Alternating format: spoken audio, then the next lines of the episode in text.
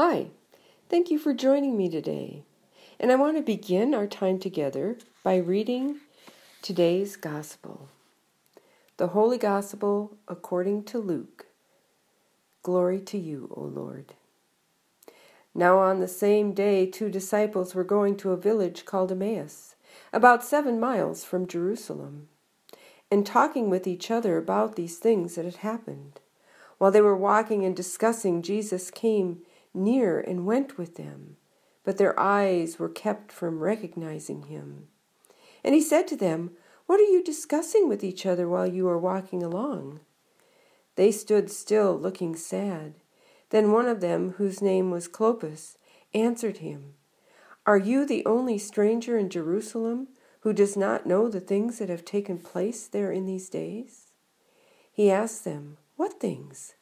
They replied, The things about Jesus of Nazareth, who was a prophet, mighty in deed and word before God and all the people, and how our chief priests and leaders handed him over to be condemned to death and crucified him. But we had hoped that he was the one to redeem Israel.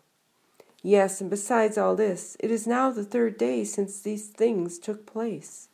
Moreover, some women of our group astounded us. They were at the tomb early this morning, and when they did not find his body there, they came back and told us that they had indeed seen a vision of angels who said that he was alive.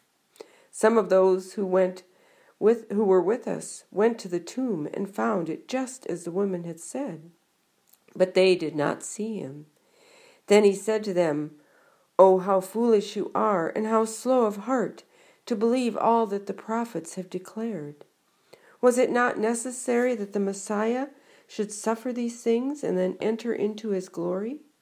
Then, beginning with Moses and all the prophets, he interpreted to them the things about himself in all the scriptures. As they came near the village to which they were going, he walked ahead as if he were going on, but they urged him strongly to stay, because it is almost evening and the day is now nearly over. So he went in to stay with them.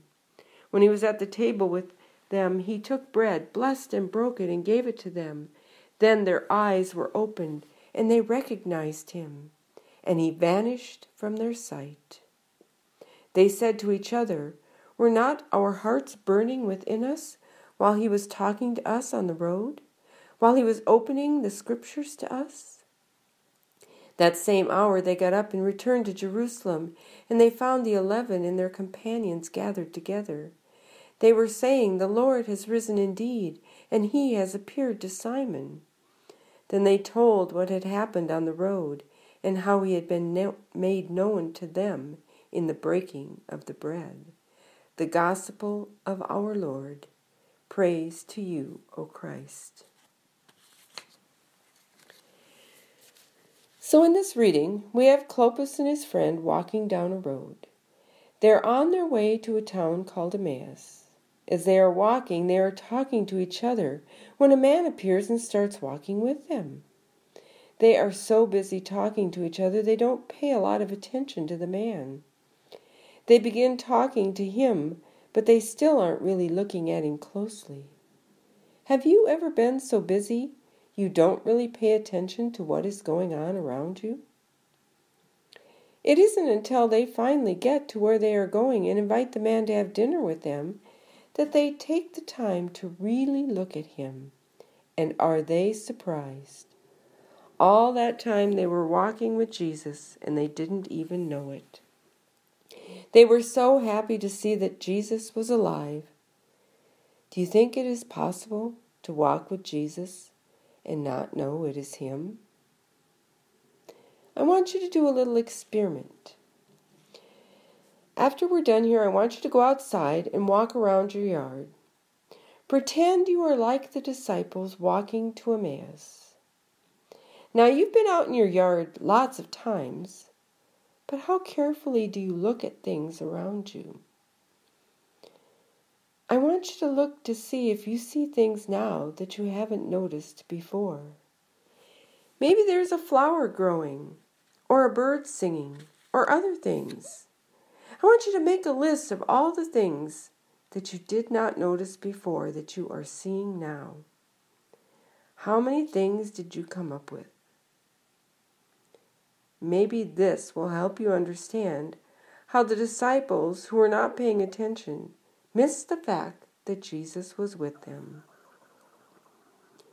We do not always pay close attention to every little detail, and we might at some time miss some important things.